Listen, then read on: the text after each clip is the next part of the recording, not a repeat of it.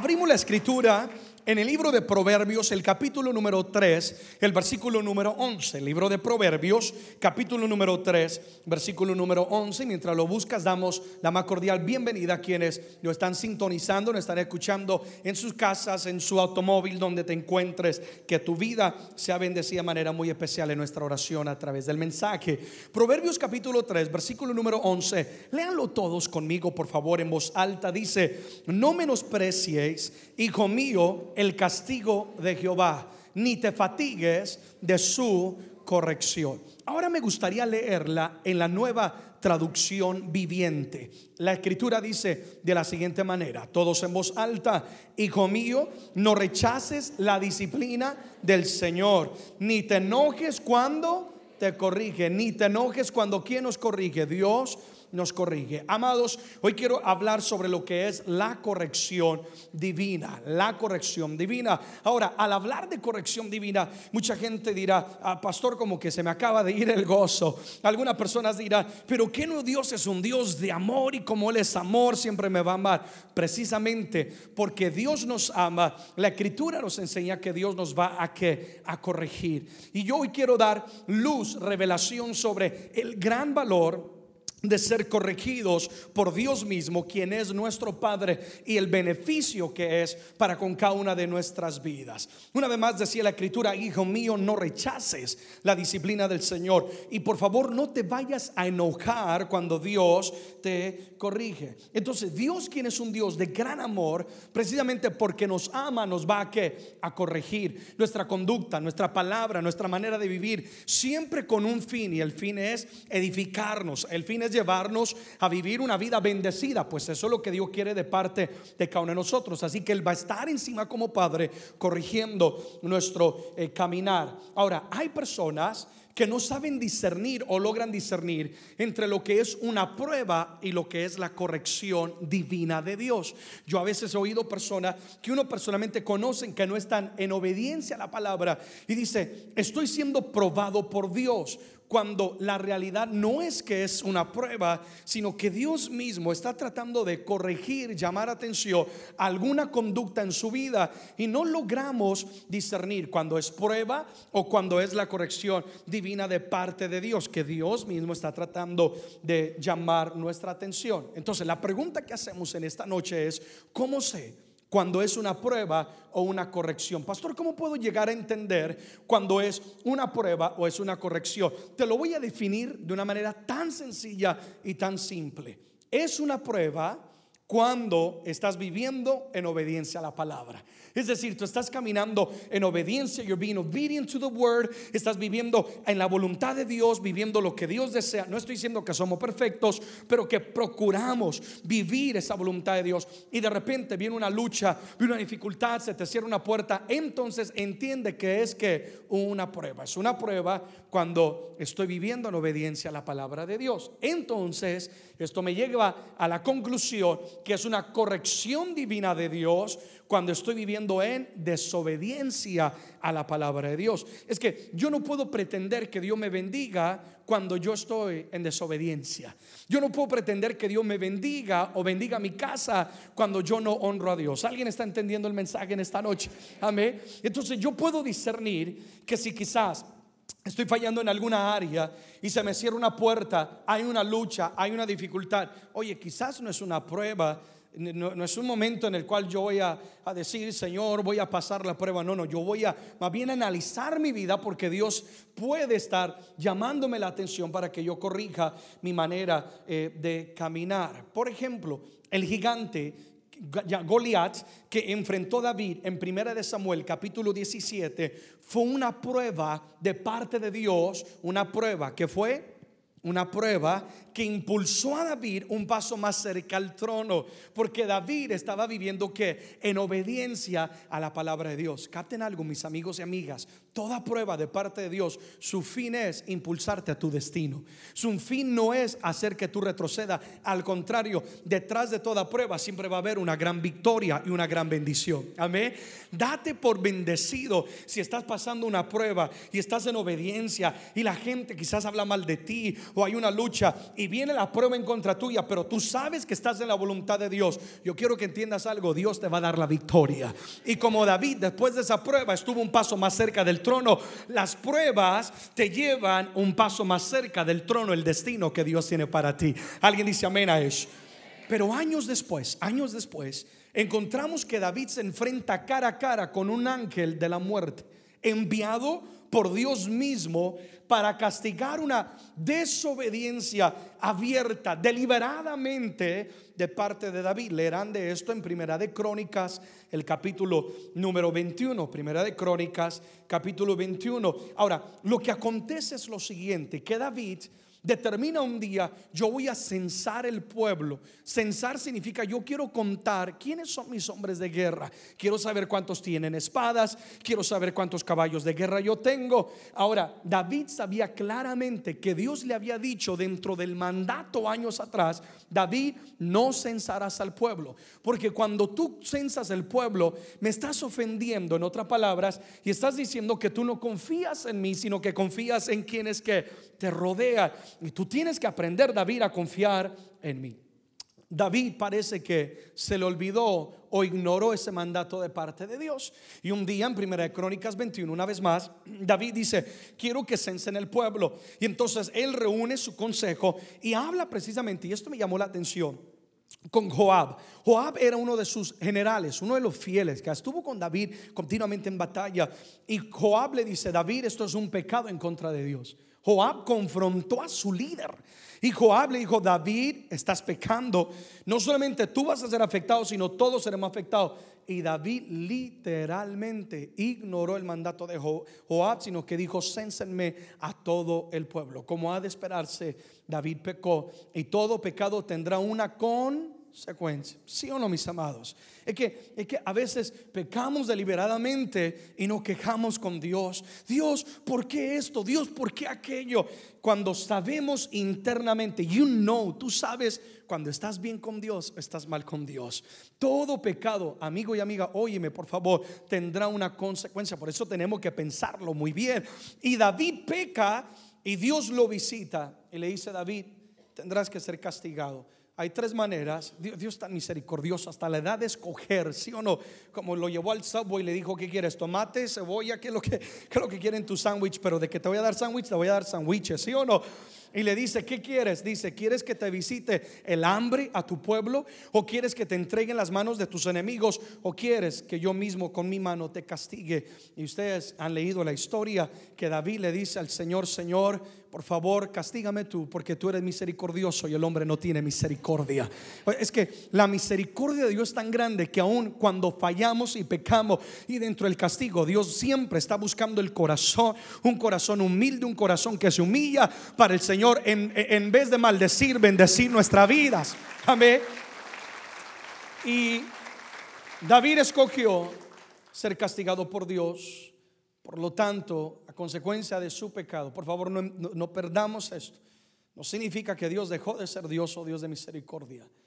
Como consecuencia de su pecado, vino el ángel de la muerte. Dice que comenzó a matar a cada hombre y a cada persona en el campamento y David se para en su azotea y al ver el ángel con la espada desenvainada matando a las personas, fue cuando David reconoce su pecado, hace un acto donde ofrece un sacrificio, etcétera, etcétera, y al fin y al cabo se arrepiente y cuando se arrepiente el Señor detiene la mortandad y le dice al ángel, guarda tu espada y dice que el ángel desaparece. Primera de Crónicas 21, una vez más. Ahora, la muerte que llegó al campamento no era una prueba, ¿están conmigo? No era una prueba, sino era una corrección por causa de de que la desobediencia. Entonces, pastor, ¿cómo puedo discernir cuando estoy siendo probado por Dios o corregido por Dios? Tan sencillo. ¿Estás en obediencia a la palabra? Sí, está siendo probado. ¿Estás en desobediencia? Dios está permitiendo una corrección en tu vida. ¿Alguien dice amén a eso? Entonces, la palabra de Dios es tan clara. Dios fue muy claro con David y con el rey Saúl y, cuando se establece el, reinado y les dice no van a censar y dio varias, varias más reglamentos. La palabra de Dios siempre es bien clara con respecto a lo que Dios espera espera de nosotros? ¿Con ¿Qué es lo que Dios espera de mi vida como hombre, ahora como padre, como esposo? ¿Qué espera de cada uno de nosotros como la luz y la sal de la tierra que tenemos que ser? Pero somos nosotros los que tendemos a complicar o me atrevo a decir, a ignorar la palabra de Dios. A veces llegamos a la palabra como si fuera un buffet. Esto me gusta, ah, esto no me gusta. Vámonos mejor para este lado. Y no, la palabra de Dios es algo que tenemos que dirigir en su completa totalidad. ¿Sí o no? Desde Génesis hasta Apocalipsis, aunque como que nos incomode, pero es necesaria para nuestras vidas. Y el problema es, mi amigo, mi amiga, cuando no queremos aceptar la corrección de Dios. Cuando Dios nos corrige, y ignoramos la corrección. Por eso decía la escritura que leíamos al principio, hijo mío, no rechaces la disciplina del Señor y no te enoques cuando Dios te corrige. La reina Valera dice, no te fatigues de su que corrección. Ay, otra vez Dios me corrigió. Ay, otra vez Dios me corrigió. Al contrario, alégrate. ¿Sí o no? Porque eso significa que Dios te ama. Eso significa que Dios está dispuesto a pelear por ti. Eso significa que tú eres importante, importante, valioso, valiosa para Dios y que Dios te ama tanto que está dispuesto a no permitir que tus propios pasos te lleven al infierno y quiera librar tu alma. Alguien dice amén a eso. Entonces, por eso dice la escritura, no te enojes cuando Dios te corrige. Al contrario, Padre, yo reconozco, yo recibo la corrección, voy a cambiar mi conducta y vamos a ver la bendición de Dios sobre nuestras vidas. Proverbios capítulo 3, versículo número 12, por favor. Proverbios 3, verso 12, nos revela algunas verdades que quiero establecer dice, todos conmigo en voz alta, porque Jehová al que ama, castiga, como el padre al hijo a quien quiere. Entonces, si verdaderamente un padre o una madre ama a sus hijos, ¿qué es lo que vamos a hacer? Vamos a corregir. ¿Duele cuando se corrige? Claro que duele. Créanme ahora como padre eh, y, la experiencia y, el niño hace algo que no está correcto, llamarle la atención duele, ¿sí o no? Y a veces me quiero meter al baño y yo llorar, padre, no pasa esta copa de mí. Pero, pero si tú lo amas, verdaderamente tienes que, que corregirlo. Y lo que el Padre Eterno está diciendo, así como un padre corrige a sus hijos, yo quiero que entiendas algo, yo soy tu Padre. Dios es tu Padre. Amén, amada iglesia. Él es tu padre. Dios no tiene nietos, Dios no tiene sobrinos, Dios no tiene primo. Dios es tu padre. Tú eres hijo e hija de Dios. Si has sido lavada o lavado con la sangre de Jesús, Él es tu Abba Padre. Amén. Entonces, al hablar de corrección, yo quiero fundamentar la primera verdad. Número uno, somos hijos de Dios. Por lo tanto, Dios nos va a corregir. Somos hijos de Dios. Porque yo no puedo corregir a un hijo huérfano. Yo no puedo corregir al hijo del vecino, aunque a veces ganas no faltan, ¿sí o no? uno ve a algunos que hacen fiestas, se cuelgan y hay una troca que uno dice, Padre, dame dominio propio, dame dominio propio, ¿sí o no? Pero es que uno no puede corregir al hijo del vecino. Yo, no voy a ir a la casa del vecino, oye, tu hijo estuvo portándose mal, a ver, bájale los pantalones y le voy a dar una huetera. No, me ministra liberación el papá, ¿sí o no? ¿Qué estás haciendo? Ese es mi hijo. Entonces, si Dios nos corrige, significa, Él es mi padre. Y significa que él, me ama entonces y, Él va a estar sobre mi vida. Entonces, la corrección divina es la evidencia de que somos hijos de Dios. Y si hijos, entonces también seremos amados por Dios. Porque si ustedes leen la escritura, dice, Jehová al que ama, Él va a, castigar. Si Dios no te amara, Dios no te corrige. Y Dios te deja vivir en ese desenfreno. Dios te deja seguir viviendo eh, eh, en ese pecado, en esa lascivia, en esa inmoralidad, en ese alcoholismo, esa drogadicción. Dios te dejará hacer con tu vida lo que tú quieras. Pero Dios dice, no te amo demasiado que no puedo permitir que tú mismo te destruyas. Y te voy a corregir. ¿Cuántos dan gracias a Dios por ello? ¿Sí o no? Al que ama, Dios va a castigar como el Padre al Hijo a quien quiere. Entonces, ah, una, una vez más, la primera verdad que fundamentamos es que al ser corregidos, estamos entendiendo que somos hijos de quién? hijos de Dios. Sonríele a alguien que está medio asustado, dile, eres hijo de Dios. Dile, eres hijo de Dios. Amén, somos hijos de Dios. Alguien está parpadeando, respira, respira, no te preocupes. Número dos, segunda cosa que quiero fundamentar de la corrección es que la corrección será valorada por un corazón que ha sido madurado. Es valorada la corrección por un corazón maduro. Permítanme explicar lo que quiero decir con esto. Cuando uno es niño y es inmaduro, uno ve la corrección como algo que es innecesario o como algo que no molesta. Y cuando papá o mamá no castigaba, tendíamos a decir, ya no te amo, ya no te quiero, sí o no. Hasta aquí llegamos y papá y mamá dicen, Nos veremos dentro de un ratico, ¿sí o no?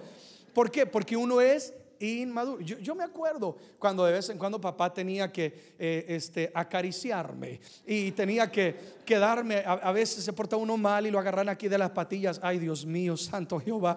Por eso es que ahora me corto el pelo bien, bien cortico. Y, me acuerdo que tenían que llamarnos la atención una y otra cosa, sacar la, la correa santa. Y en el momento uno como niño, yo decía, porque me acuerdo que papá primero me daba la cátedra, ¿no? Y me abría la Biblia, él como pastor, y, me decía, corrige al hijo. yo ya le decía, papá, ya, yo le ayudaba con el versículo, se lo buscaba, lee, aquí está y démele, por favor. y, cuando niño, yo, yo, yo decía, yo decía, ¿cómo puedes decir que me amas y me corrige porque soy inmaduro? Pero ahora que he crecido, ahora que soy un hombre, ahora que soy esposo, ahora que soy padre, ahora que Dios me ha permitido estar en posición de honra, doy gracias a Dios por la corrección. No quedé traumado, al contrario, bendecido, ¿sí o no?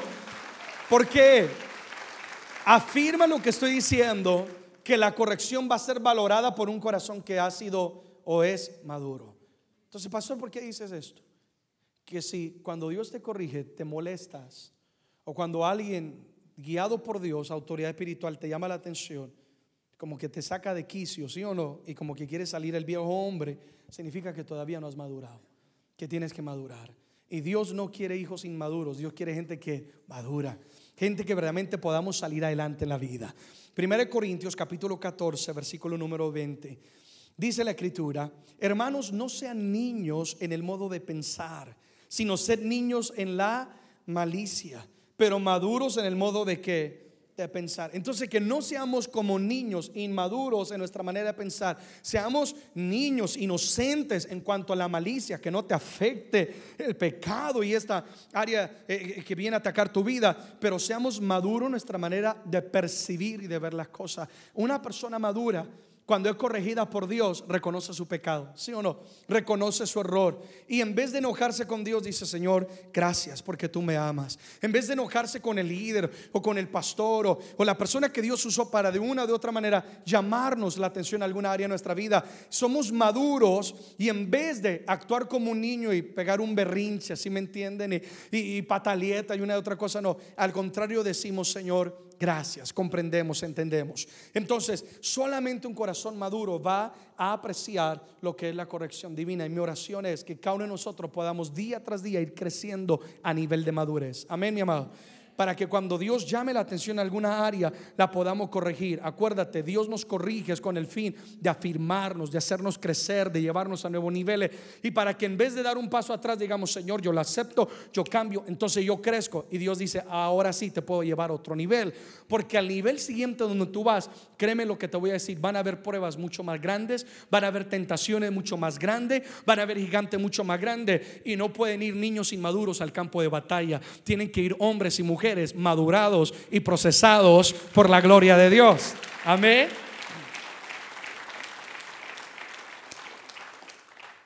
Hablando de la corrección divina, nosotros podemos entender lo siguiente ahora sobre la corrección divina.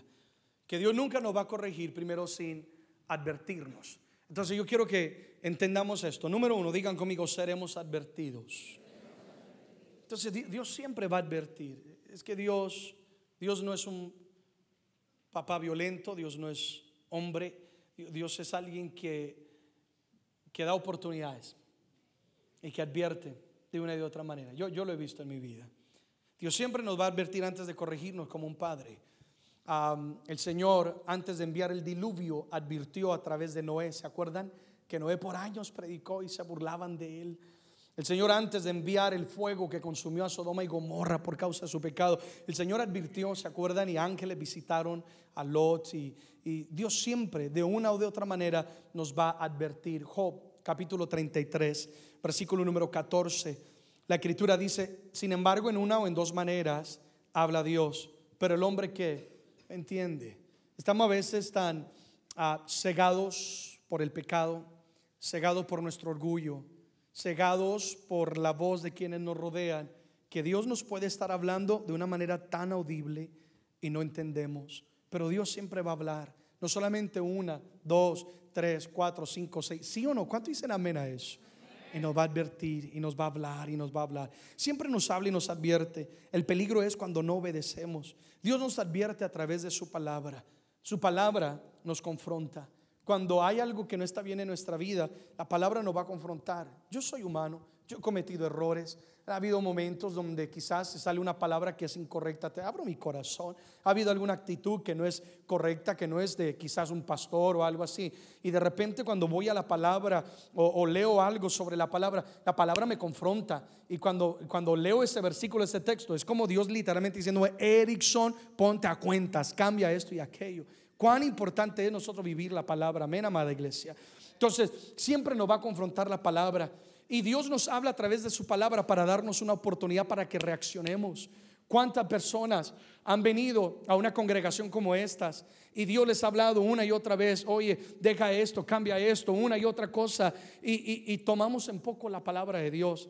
Cuando menos nos damos, cuando menos nos damos cuenta, hemos caído o han caído y han cometido errores, una y otra cosa. Y no podemos decir, Dios no me advirtió, Dios siempre va que advertirnos para que cambiamos. Su palabra es muy clara hacia lo que Dios quiere de nosotros. Hablando de advertencia, Dios también usa a los líderes espirituales. Estoy hablando de los pastores o el liderazgo que Dios ha puesto en tu congregación, tú que me oyes por radio, me ves por televisión. Dios usa autoridades espirituales. Recuerda que dice la escritura que Dios ha puesto a los pastores para velar por nuestras almas. Es decir, estar al pendiente y como pastores nos preocupamos al ver cuando alguien está en desobediencia a la palabra y se le ha predicado y se le ha dado consejería y se ha orado, pero a veces el corazón humanamente es tan obstinado a pecar, sí o no, y, a ser dado al pecado. Y como pastor uno se preocupa porque uno va a darle cuenta ante Dios. Y la palabra del Señor dice que si nosotros al ver a alguien en pecado no le llamamos la atención, oye siervo, ah, ministro, ministra que me oye, si nosotros no le llamamos la atención, la palabra dice que la sangre de esa persona recaerá sobre nosotros. Pero si hacemos nuestra función de advertir y de hablar como lo hace una atalaya, decir, oye, algo no está bien, tiene que cambiar, Dios te está dando una oportunidad. Dice la escritura que si nosotros hacemos lo que nos corresponde, entonces dice que seremos librados de aquella sangre, es decir, que no seremos hallados culpables. Entonces Dios usa las autoridades espirituales. No te molestes cuando tu autoridad espiritual te llama la atención,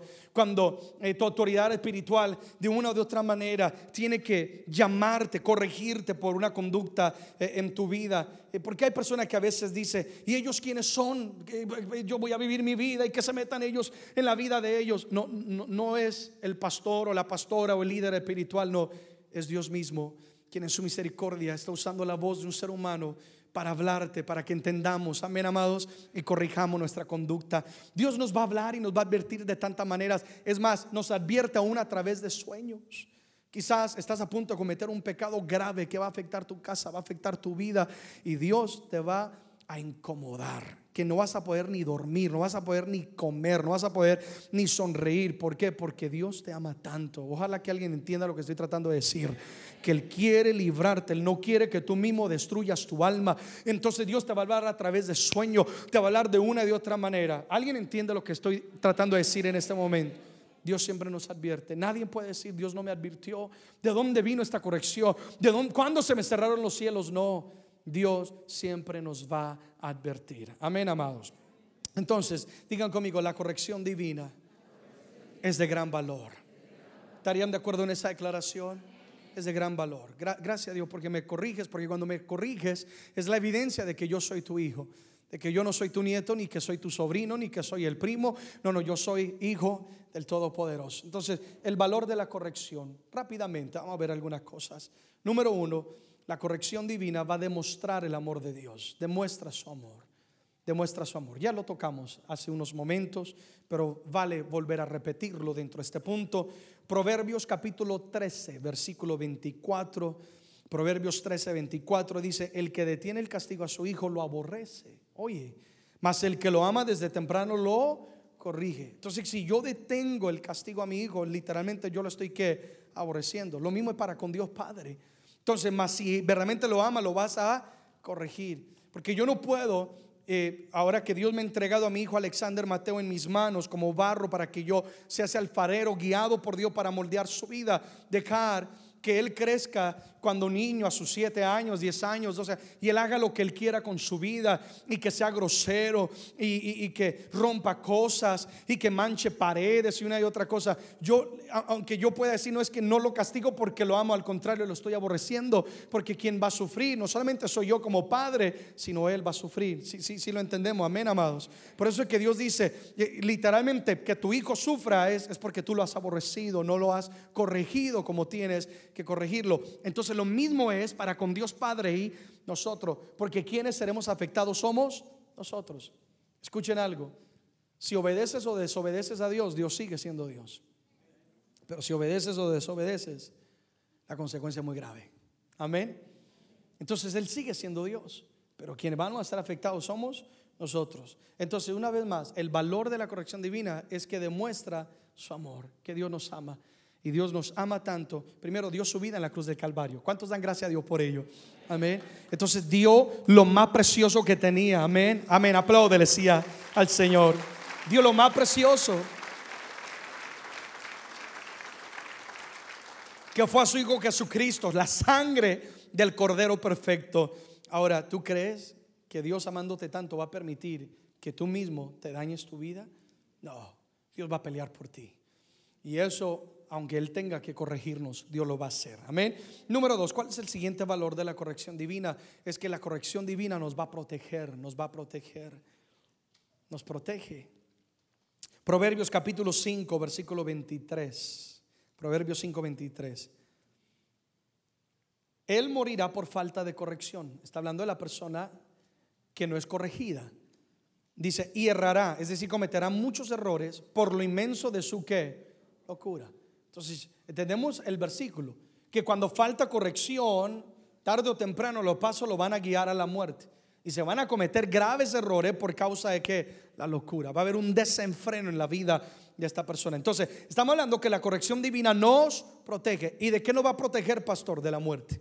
¿De qué me va a proteger, pastor? De errar, de cometer errores me va a proteger. Dios nos llama la atención, Dios nos corrige para protegernos de hacer algo que vaya a dañar tu matrimonio, de hacer algo que vaya a dañar lo que Dios ya ha hecho en tu vida, de hacer algo que vaya a perjudicar y sabotear el triunfo y el éxito que Dios ya te está dando. Por eso es que Dios prefiere corregirnos para que protegernos, de que demos un paso más es que a veces jugamos tanto con Dios y jugamos tanto con el fuego y tanto con la tentación que un día nos despertaremos como Sansón, hemos caído y nos daremos cuenta que ya es demasiado tarde para dar un paso atrás.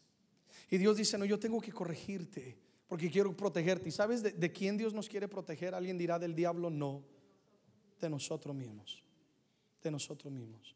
Porque como seres humanos tendemos a autodestruirnos. Está en el ADN pecaminoso del hombre, ¿sí o no, amados? Está en el ADN.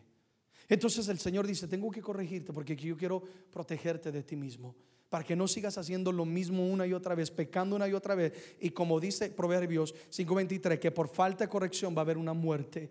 Yo no quiero que tú mueras, que tú perezcas, lo que Dios está diciendo. Entonces Dios nos protege de cometer errores, de desviarnos, de hacer lo incorrecto, de darle rienda suelta a nuestra humanidad. Es mi vida, puedo hacer lo que yo quiera. No, amados, le pertenece a Dios tu vida.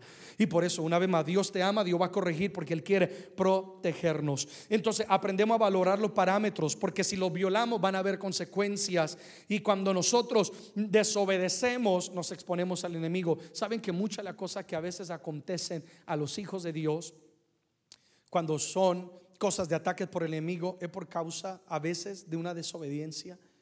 No es que Dios deja de ser Dios. Acuérdate, dice la escritura, el que habita el abrigo de él, altísimo, morará bajo la sombra del omnipotente Dios. El abrigo de Dios viene sobre tu vida como este ejemplo. Y mientras tú estás debajo del abrigo, el enemigo no puede tocarte. Pero cuando hay una desobediencia, Dios no puede estar en comunión con el pecado. Amén, amada iglesia. Entonces, ¿qué es lo que pasa? El abrigo se aparta de nuestra vida. ¿Qué pasa? Estamos expuestos al ataque del enemigo y Satanás viene y él hace lo que él quiere con nuestra vida. Con razón, un día un pastor amigo mío dijo, loco sería yo, después de más de veintipico de años, dan, sirviéndole al Señor, darle la espalda al Señor porque Satanás va a querer hacer conmigo lo que no pudo hacer en estos veintipico de años. Amén, amada iglesia. Entonces, Dios nos protege porque cuando nosotros y nos corrige para protegernos, porque él sabe, si tú vives en pecado, yo no puedo tener comunión contigo, por lo tanto te expones a que el enemigo haga una fiesta con tu vida. Démosle gracias a Dios por la protección a través de la corrección divina. Apláudele al Señor.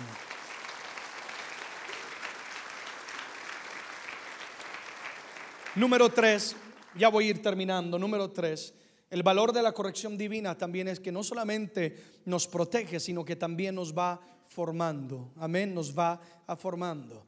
El alcahuetear nos deforma. Alcahuetear es pasar por alto la ofensa, pero la corrección nos va a formar. Y Dios da un lindo ejemplo en Jeremías capítulo 18, verso 3 al verso 4, donde Jeremías eh, es enviado por el Espíritu de Dios a la casa de un alfarero, porque Dios quería demostrarle a Jeremías que le diera una palabra al pueblo de Israel de su corrección, de cómo Dios quiere tratar con el pueblo de Israel, porque se estaban extraviando, desviando de su comunión con Dios. En Jeremías narra lo siguiente, descendía a casa del alfarero y aquí que él trabajaba sobre la rueda. Y la vasija de barro que él hacía se echó a perder en su mano.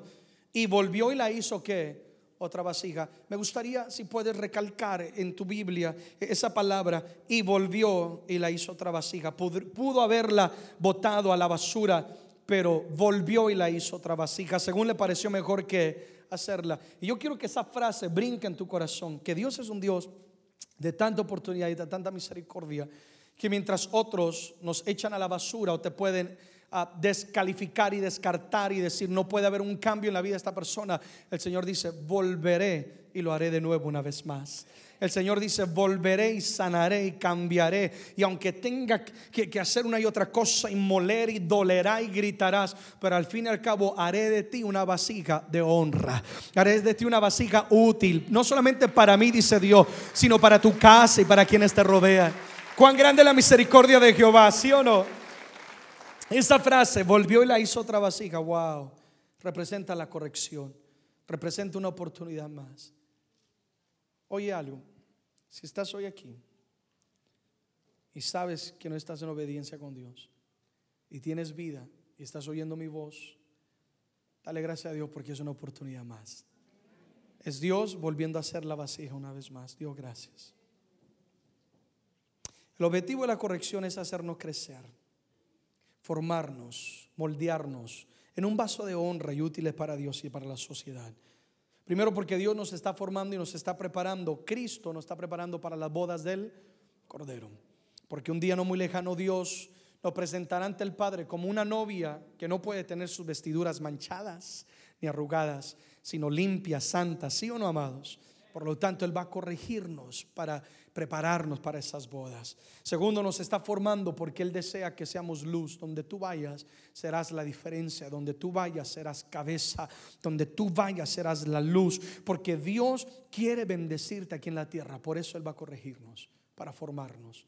Y lo doy tanta gracia de Dios porque Él me ha corregido en una y otra área de mi vida y eso me ha formado para hoy en día yo ser un canal de bendición para otras personas. ¿Duele? Claro que duele. Oh, cuando Dios corrige, duele. Si alguien ha experimentado la corrección de Dios, pero vale la pena, claro que vale la pena. Amén, porque Dios nos está formando. Alguien apláudale al Señor, por favor. Amén.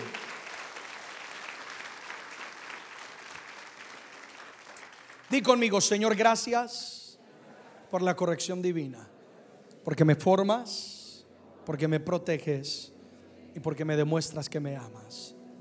Cierro con esto. Dios habla, Dios redarguye, Dios instruye. ¿Cómo voy a responder yo a la corrección de Dios? ¿Me molestaré, me enojaré, le daré la espalda? ¿Qué, voy a hacer? Que el mensaje de hoy sea un llamado a cada una de las personas que estamos aquí.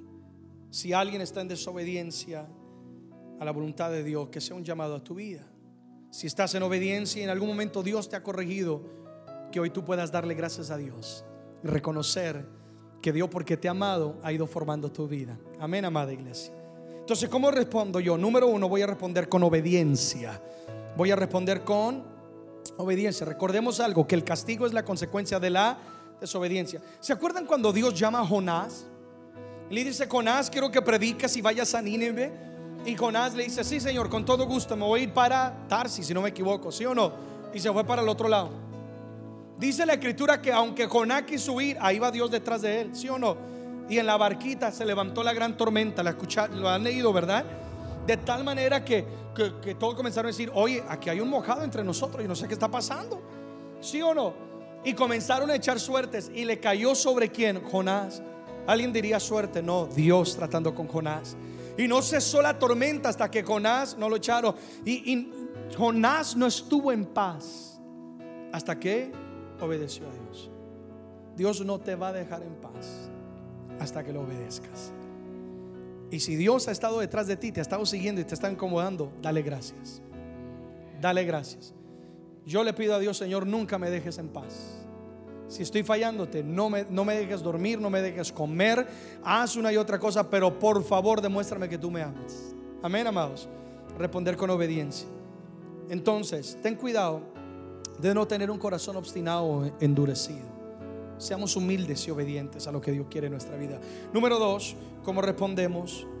Respondemos analizando nuestras vidas. Si de repente sé que estoy en desobediencia, se cerró una puerta, una y otra cosa aconteció, yo voy a analizar mi vida. Es decir, me voy a detener. No voy a dar un paso más. Porque en vez de, de mejorar las cosas, las voy a empeorar. Si Dios está corrigiendo es porque es para que nos detengamos y analicemos nuestra vida, escudriñemos nuestro caminar con el fin de corregir nuestros pasos. ¿En dónde he fallado? ¿Qué descuidé Dios? ¿Dónde le abrí la puerta al enemigo? ¿Qué es lo que Dios quiere de, mí? Son preguntas que debemos hacernos. Amén, amados. Cuando tú vas al doctor, el doctor comienza a preguntarte. Yo estuve en el doctor hace como un mes cuando pasó lo de una bacteria en las cuerdas vocales y el doctor comienza a hacerme una serie de preguntas. Primero le digo, no tengo voz, ¿cómo quiere que le responda, doctor? Pero comienza a hacerme una serie de preguntas, ¿dónde estuviste? ¿Es que esto? ¿Qué acá, qué acá? Y comienza a preguntarme porque quería él analizar y llegar a la raíz, ¿por qué está pasando esto y aquello en tu vida? Lo mismo es con Dios. Si hay un síntoma, si algo no está bien, es para que nosotros nos autoexaminemos dónde está la raíz y arrancarla porque yo no sé de ti, yo no quiero la maldición en mi casa. Mi casa ha sido llamada y yo soy llamado a ser bendecido. Yo quiero la bendición de Dios. Amén. Y esto me lleva con el tercer punto en el cual reaccionamos. Reconocimiento y arrepentimiento. Reconocimiento y arrepentimiento. Entonces cuando Dios nos corrige debemos reconocer que hemos fallado. Un corazón orgulloso no reconoce su error sino que al contrario busca al quien culpar, sí o no. Y algunos hasta culpamos a Dios. ¿Te acuerdas cuando Adán y Eva pecaron? ¿Se acuerdan? Eva le dice, no, primero empieza con Adán, porque Dios primero va al hombre, siendo la cabeza. Amén. Caballeros, Dios nos va a hablar este próximo lunes. Y Dios le va al hombre primero y le dice, Adancito, te puse a ti como el guardián, el atalaya. ¿Y qué le dijo Adán? La mujer que tú. Entonces no solamente fue la culpa de Eva, sino también fue tu culpa, Dios, ¿sí o no? Me hubieras dado una de Rusia, padre, una de, de, otro país, fuera diferente la cosa, ¿sí o no? Es que Adán dijo, eh, llegó la oportunidad de cambiarla, hay que cambiarla aquí. y Adán está culpando no solamente a Eva, sino a Dios mismo. Y luego Dios va con Eva y Eva le dice, ¿la que La serpiente. Un corazón orgulloso no reconoce. La Biblia me habla de un rey llamado Nabucodonosor en Daniel capítulo 4, que era un hombre orgulloso y dice que un día paseándose en su palacio, él comenzó a exaltarse y a decir, todo lo que tengo es por mi fuerza. Y dice que en ese momento Dios trató con él. Daniel capítulo 4, léelo en tu casa.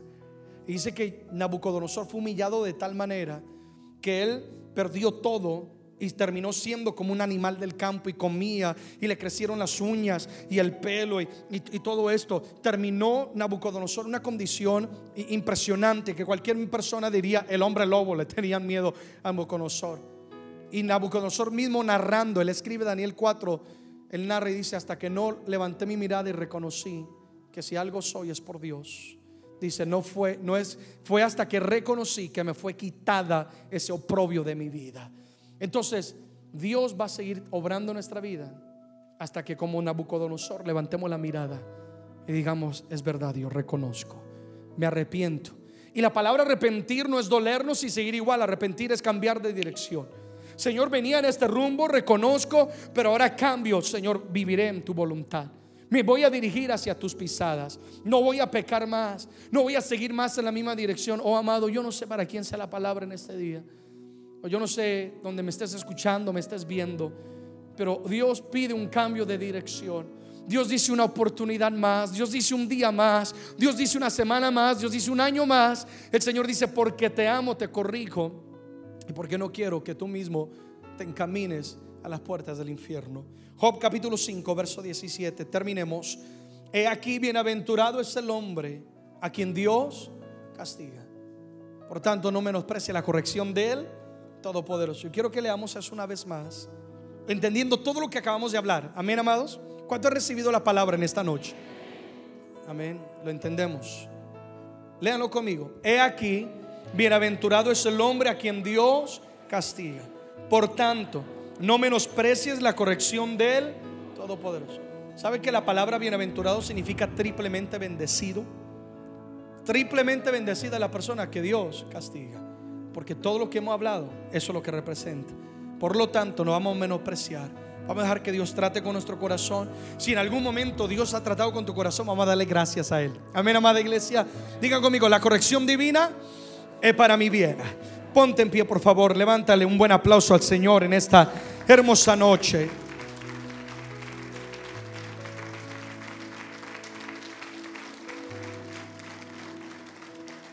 Padre, ante tu trono venimos con un corazón agradecido por la palabra que día tras día nos habla, la palabra que día tras día redarguye nuestro corazón. La recibimos, Señor, y la atesoramos como palabra que era rema específica para cada una de nuestras vidas.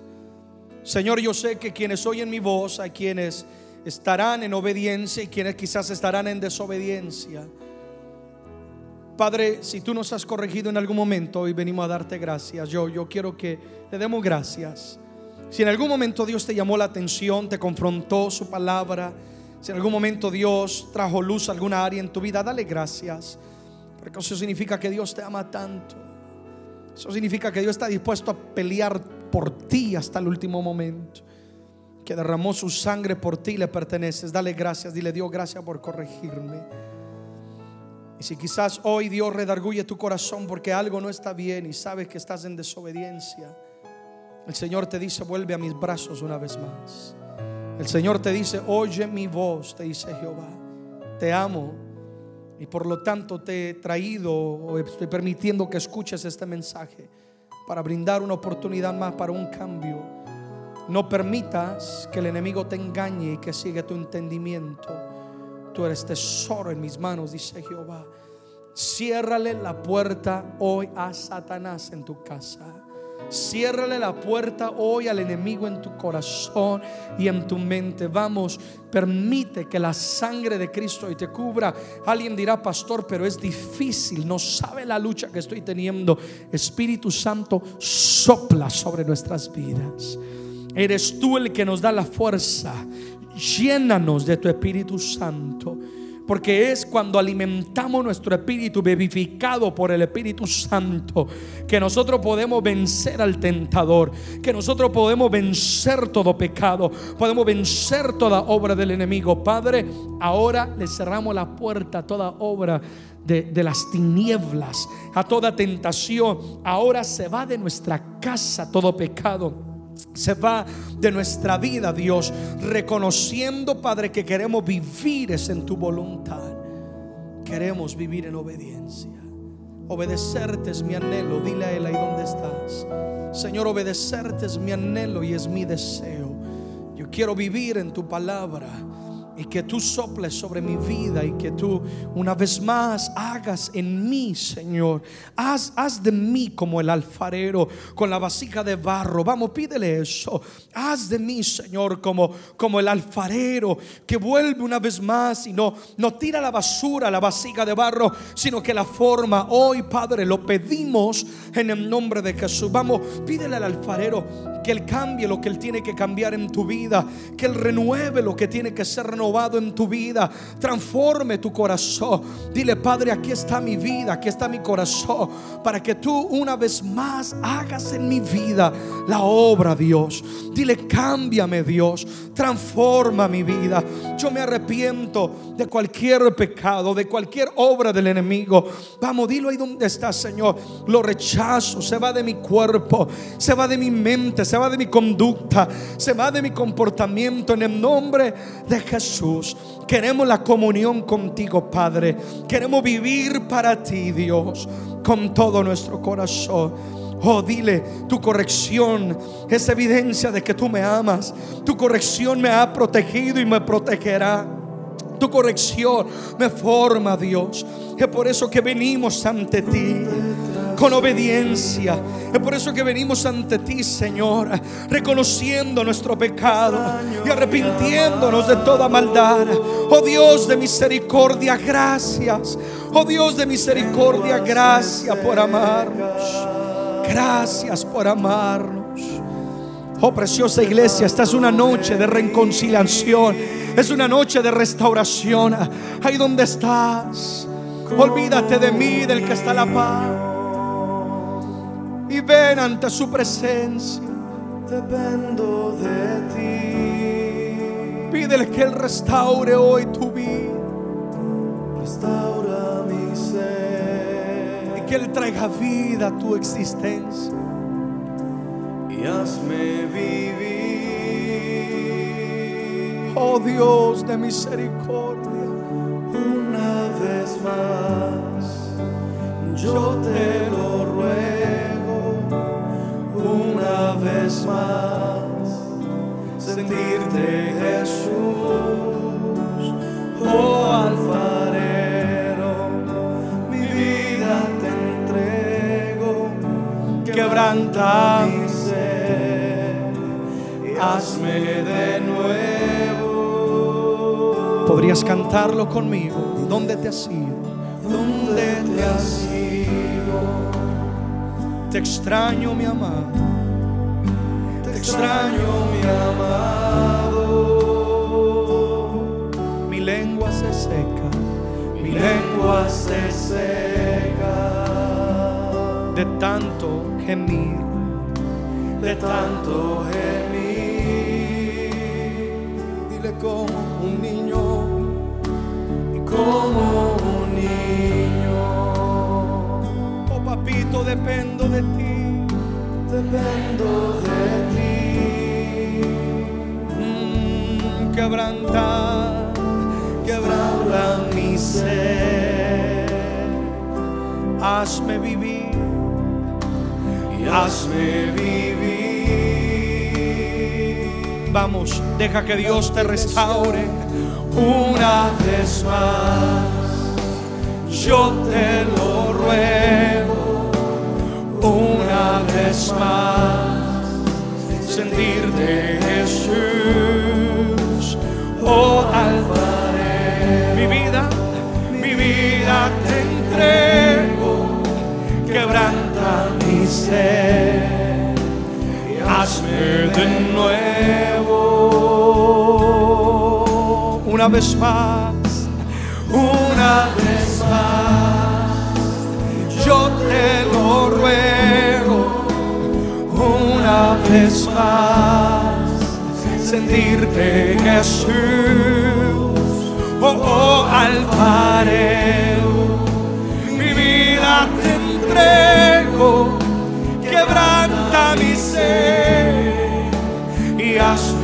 de nuevo. Una vez más, una vez más. Dios de misericordia, Dios de oportunidades. Una vez más soplar, Una vez más, una vez más, Señor. te anhelo, Dios. Tu Mi vida yo rindo, yo entrego. O vamos alguien clame, clame antes. La misericordia de Dios una vez más sobre nuestra vida se renueva día tras día. Se renueva cada mañana sobre nosotros. Una vez más, yo te lo ruego. Última vez, última vez, vamos.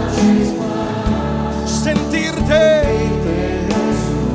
Vamos, si habías perdido esa comunión con Dios, hoy Dios te ha traído corrección. Vamos, vamos, restablece tu comunión. Una vez más, Jehová. Y una vez más, yo te lo ruego. Una vez más, sentirte.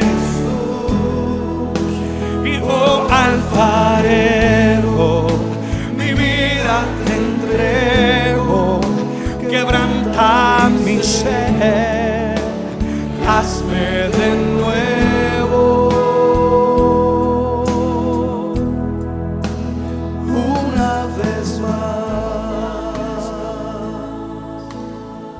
Repite conmigo esta oración.